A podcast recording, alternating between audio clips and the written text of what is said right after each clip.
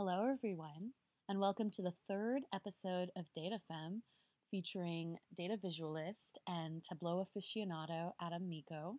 I'm really excited to have him here to tell you everything about the Tableau Data Fam. So, we will be saying the word data fam as in FAM, so don't get that confused with data fem, this podcast. Um, it'll be easy not to get it confused because we will only really be saying the words data fam on the podcast. And I just wanted to clarify. And with that, let's get started.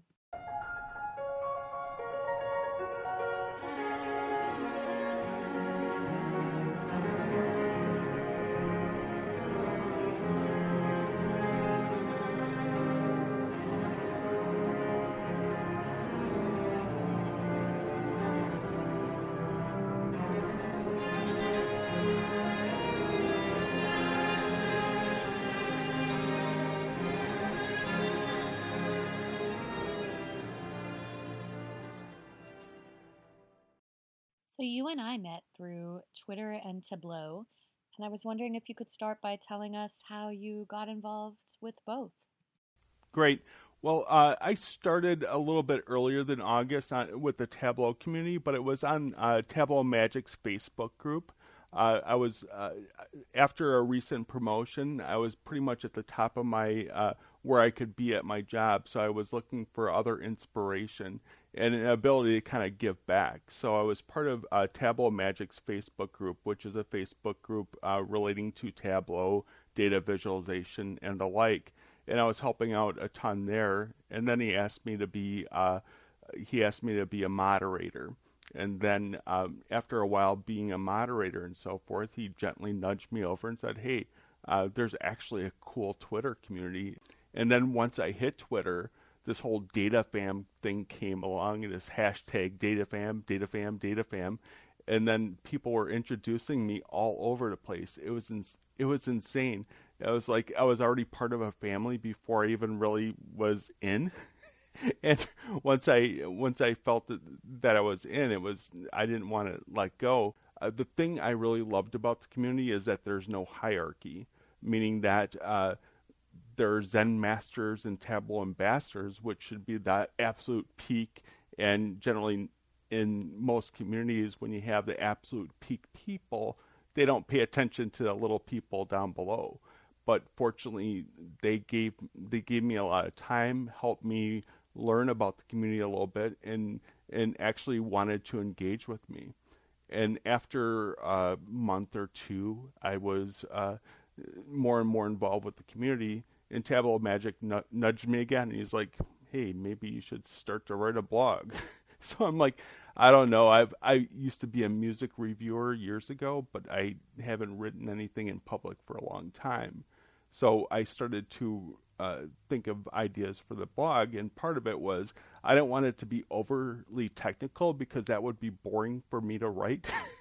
so I wanted it to be more friendly, where somebody would read, uh, want to read right away, and look forward to it as something to read, as opposed to a how-to blog where it's awesome, but there's so many people that do such a better job of that than me, and I write technical manuals at work, so that wouldn't be fun. So the idea I had for fun was talking about visualizations a little bit, having a visit the week, and then interviewing uh, people every other week. And then I would post it every Saturday, and it would kind of force me to push myself out there and realize, hey, I have to push this out there because people are waiting for it. So that, and people started really engaging with me after that. And then uh, it, it's been a lot of fun where I could ask pretty much anybody in the community uh, regardless of what their standing is in the community, and they want to interview me. And at the beginning, I had 150 followers at the time I started my blog, eh, but people, ambassadors, said yes right away for an interview, and that was just overwhelming to me. And I just felt, wow, this is a community for me because there's absolutely no hierarchy. That's really exciting, and I think that you really tapped into something when you're saying that there's no hierarchy because Twitter has always been the ultimate equalizer of a social media platform. Like, you know, it's it's kind of mysterious. It's like you never know if Tyra Banks is going to retweet you. you know, or Gabriela de Queiroz, who's my version of Tyra Banks in the data science world, or, you know, RStudio, which is just like, if heaven had a Twitter, you know? So like there's, you know, there you just never know when you're going to get um you know all this feedback from somebody who you know you idolize but then from their perspective they're looking at you seeing wow who's this artist that came out of nowhere? Like that is just so awesome. I want to be involved in like that raw talent you know? So it really is a give and take and i think what i realized too over time is that not everyone's on Twitter. So the people that are expect to engage, expect to be social and, you know, have that give or take. It's kind of like, you know, people say Twitter's like a cocktail party.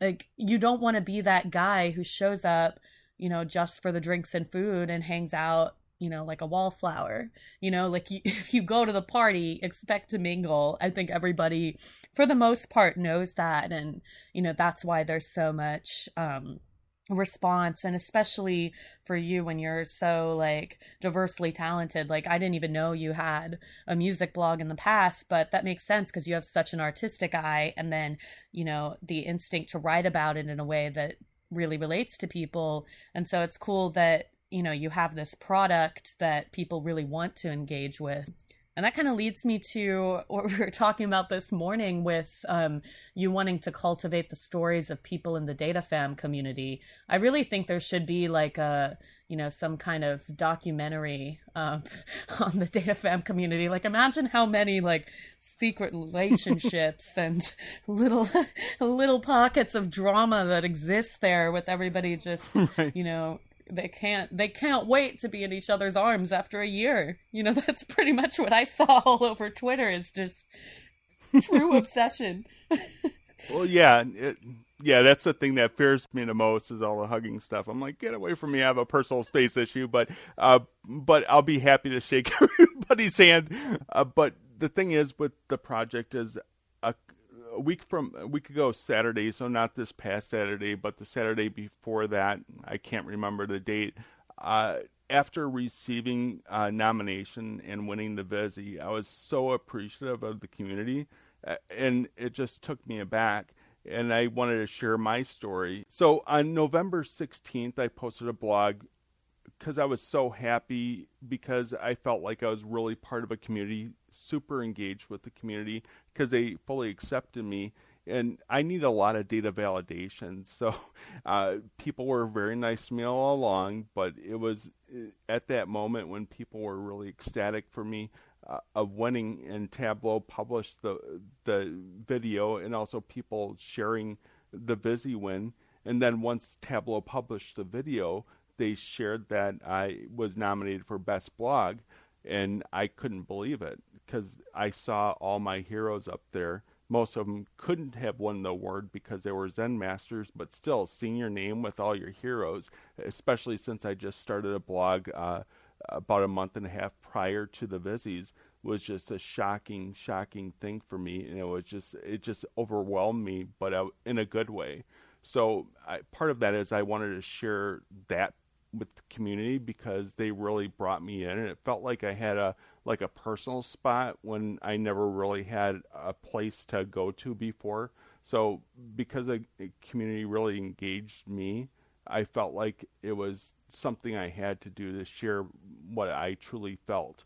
And that uh, blog did get a lot of attention. It was shared by a number of people.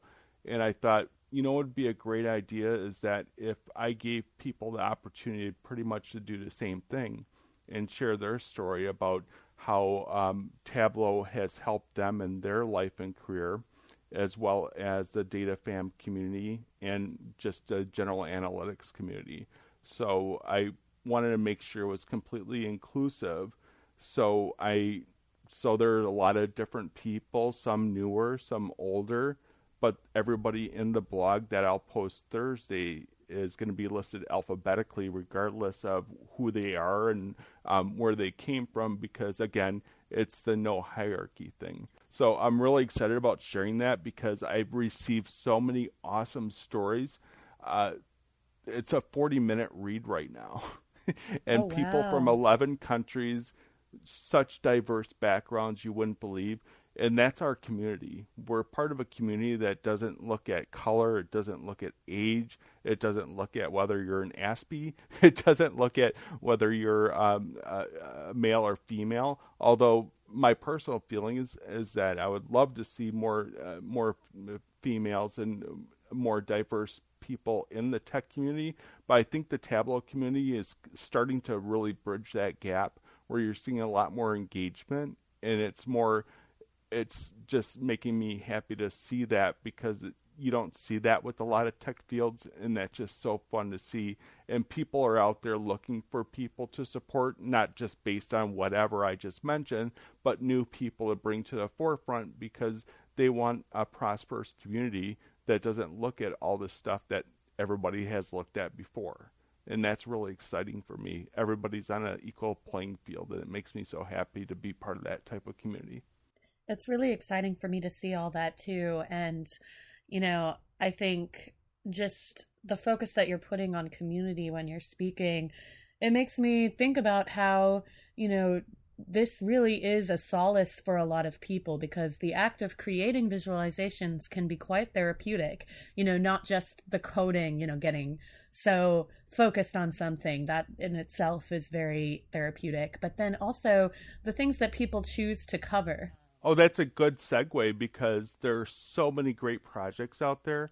One is um, Makeover Monday, which focuses on such a such a diverse uh, data set, and there's a lot of uh, data that comes for uh, to benefit social good, and it's just great to see everybody involved with that on a weekly basis. And the great thing about a shared data set is that people get to look at what everybody else does and get to learn as a community as opposed to uh, learning in a vacuum and not learning anything. That's the thing is if if you're at work and you're not focused on in your focus on adhering to requirements, you can't you can't generally improve as a visualizer because uh, the thing that helps you improve is seeing the works of others understanding what they did and how they did that, as well as just uh, uh, just practicing and trying new techniques that you wouldn't be able to do at work. Another great uh, project out there is Project Health Viz by uh, Lindsay Betzendahl. She uh, publishes a data set every month that everybody um, it's similar to a makeover Monday, but it's a monthly challenge and it's basically just for health related visualizations. I haven't had a chance to complete one yet. I've been too busy with professional and personal stuff, but I I can't wait to do that. And some of the things that she her uh, community and she has come up with have has just been so um over it's been very powerful to me especially last month they had one on autism and the type of care that people shared with that and it helped learn and maybe that's a, a little thing that may generate more research toward it uh, because of how much attention was put to it because of the uh, visualizations and so forth that were put out as well as the research involved and getting that out there and so many people involved with that. So it's very it's very rewarding for me to see people really working on visualizations that benefit social good. Going back to this idea of, you know, Twitter and Makeover Monday being an equalizer and like not having a hierarchy, like there are, you know, really unique visualizations like yours, like nobody really did the same thing that you did but then there's a lot of charts that i find to be lovely you know like it you can make a piece of art just from you know, if you learned how to use Tableau yesterday, you can.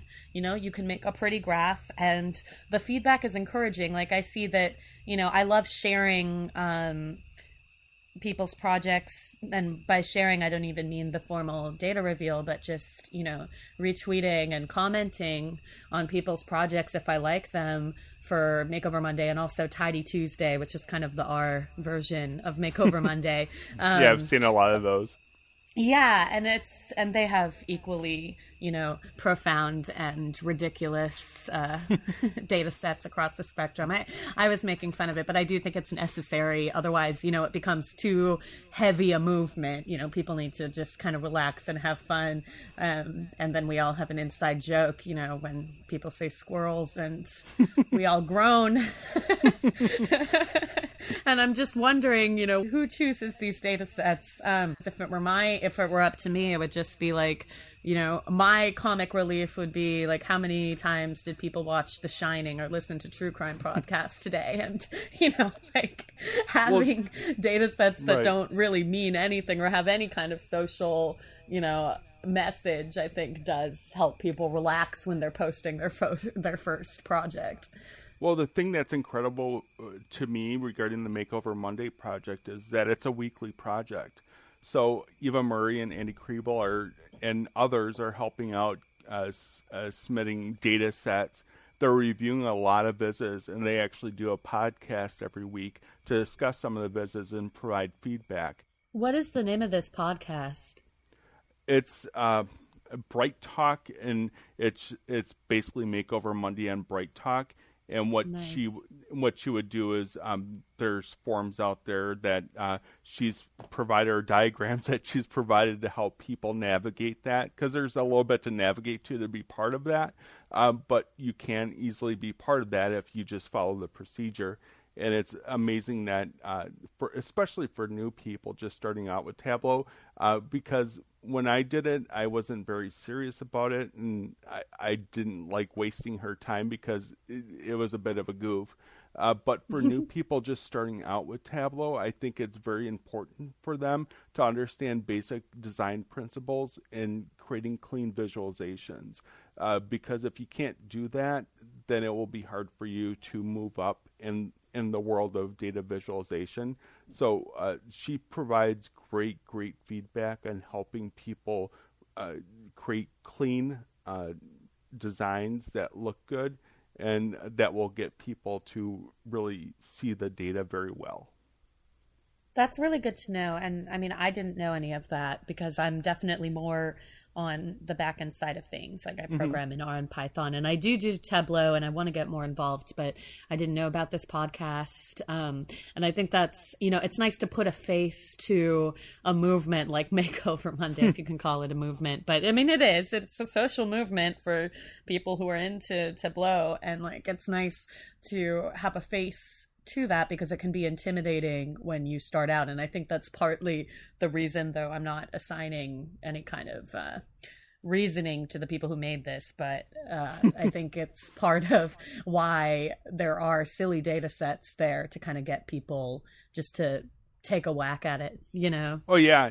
You have to have a little fun with yeah. it you definitely have to have uh, fun with it. And the cool thing about the data sets is there's context. So usually there's an article that's along with it or uh, other research that you could dig into further and play with and just kind of go to what you want to go to and make a visualization based on that. And the great thing about Tableau, as I said, I opened up the the spreadsheet one hour, and one hour later I could post a an okay visualization that's out there. Crazy. I'm not sure and, everyone can say that's the same. A lot of people could do that. What is the time me. limit? Uh, oh, there is no time limit, but I like to, for my personal goal, because I don't like to spend a lot of time on personal visualizations because I do a lot of mm-hmm. it at work. So I set a goal. Um, usually for the visualizing part, it's 45 minutes. Wow. Uh, playing with the data, playing with the data can be a lot longer depending on what the data is and what the and what the uh, the surrounding context needs to be in order for me to understand the data and bring the data to its best light. So oftentimes I'll spend a lot more time researching the data in order to bring it in and create a visualization that I want to see.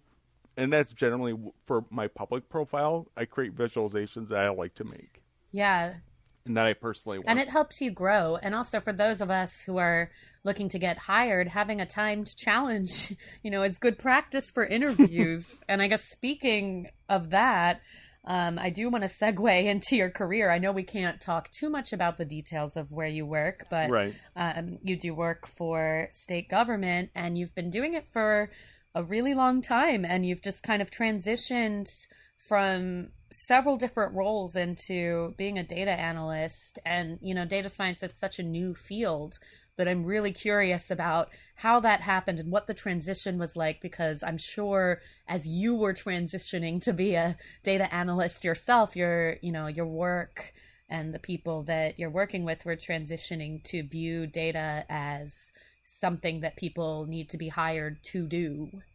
Right. When I was graduate, I didn't even graduate college. I was 24 credits short, but I'll give you the explanation right before. So, you can okay. Anyways so so right before i was about to graduate from college i was 24 credits short. I saw this career as uh, somebody that could uh, adjudicate. And i'm like that sounds cool uh, and a lot of it uh, the test was related to open-ended and closed-ended questions i can answer that i was studying to become a political scientist but uh, i was working eight dollars uh, per hour job at the time. I was married. I had a young kid, so I needed an actual career. So at the time, I'm like, okay, I'll go for it. But when I was going to school, commuter, uh, computer uh, scientists and programmers and so forth were making $25,000 a year. So I'm like, I don't want to get into that field. There's no such thing as, as, at least from what I understood, was data science or data analyst or anything like that. So I'm like, that wasn't even part of the picture for me. I just needed to get out of school and get a career. So I ended up getting a career and I did well with that for six years.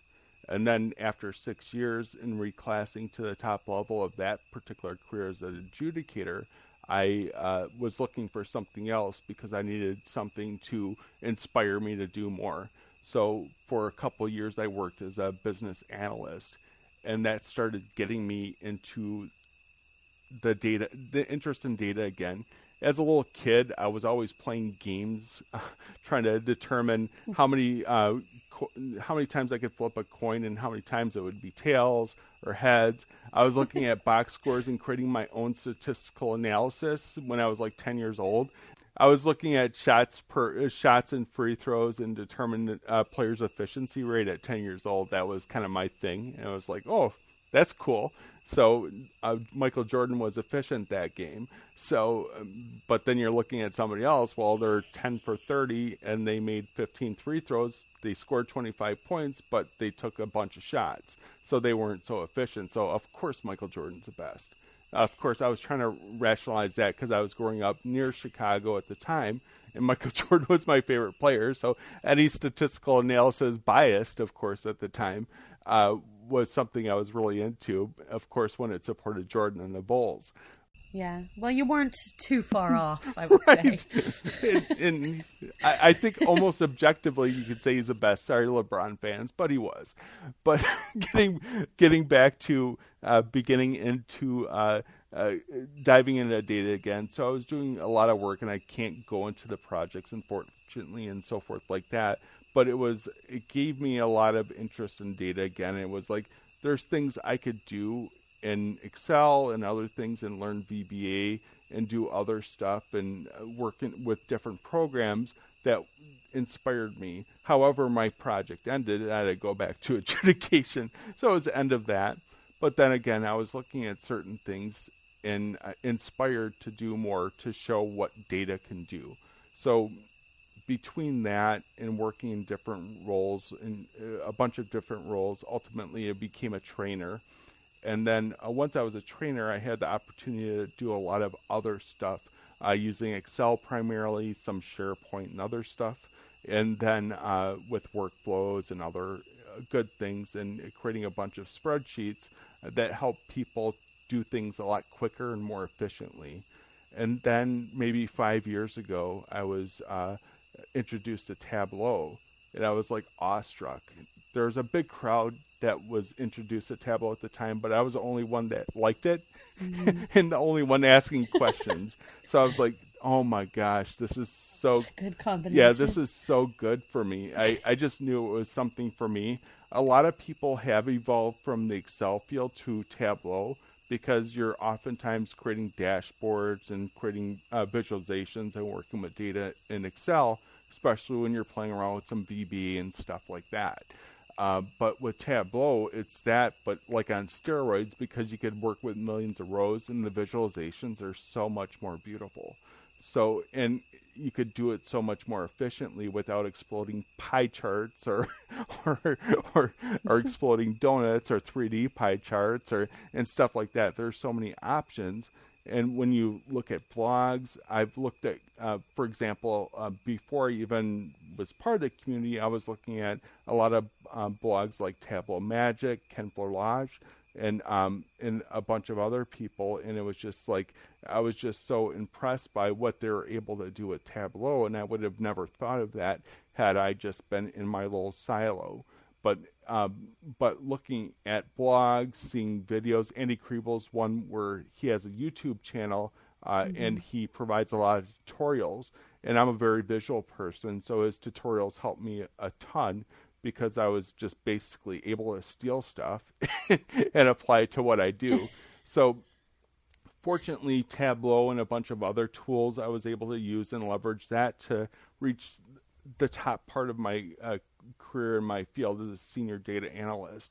And that was just so exciting to me to be able to do that. And pretty much all of that, if not, well, maybe at least 50% of it has to do with being able to work with Tableau and provide what's needed uh, based on requirements because it's for me at least it's a very easy tool to work with. Tableau is kind of a beautiful hybrid of you know beautiful front end looking visualizations but then also the ability to do some back end processing. People in the r space would never think that you know we do. But i mean it's true that tableau really does have some really unique back-end processing abilities you know for data sets. And you know i learned it in school while i was doing my mba and there are so many times when i just want something to look pretty but i don't have to leave the program you know, to do anything. All I need is my spreadsheet, the desire to make something pretty, and right. Tableau. You know, right? Um, it's it definitely bridges the gap, and you can do some really hardcore analysis in there. And I think that's why it's such a special program because you can really learn a lot about coding and data science, and you know, the whole spectrum of the work you can do from Tableau. Um, I'm really just I'm fascinated by you know your career story because kids these days of which I am one, you know, we're switching we're switching careers at the drop of a hat, you know? Like and it really does change somebody's mindset. Like I I, I don't I, I posted on LinkedIn the other day about, you know, people think that millennials are so spazzy and so, you know, just entitled to have the best job ever.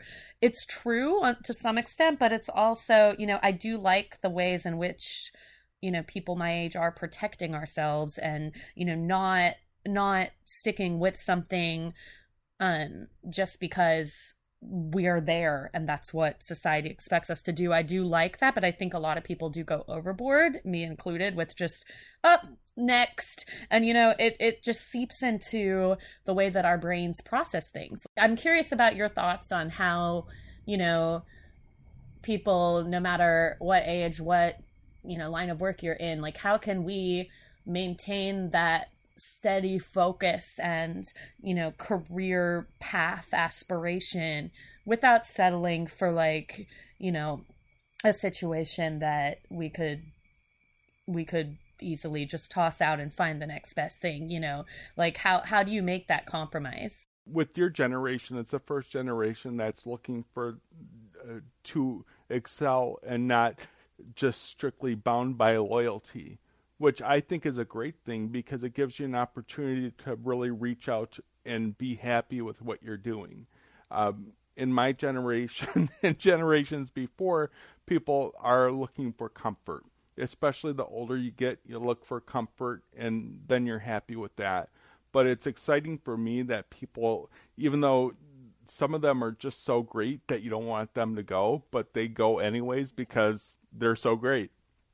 But that's a good thing because you should be rewarded and looking for something that suits you better.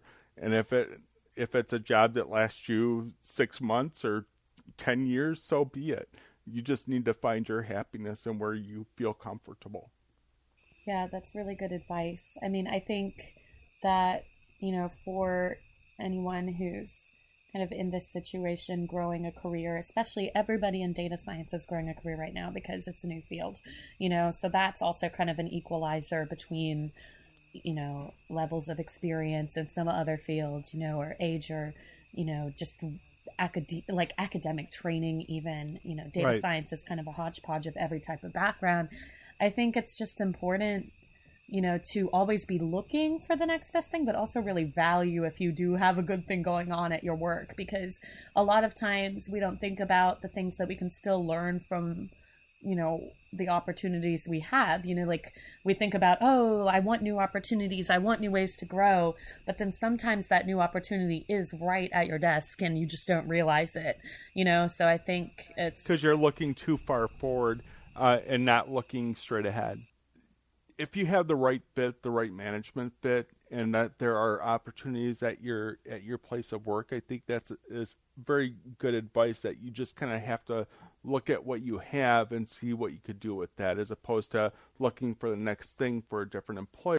Or just for the sake of it. It's like you know if your office caters like the best meal ever and you just want to go out for lunch for the sake of going out you know?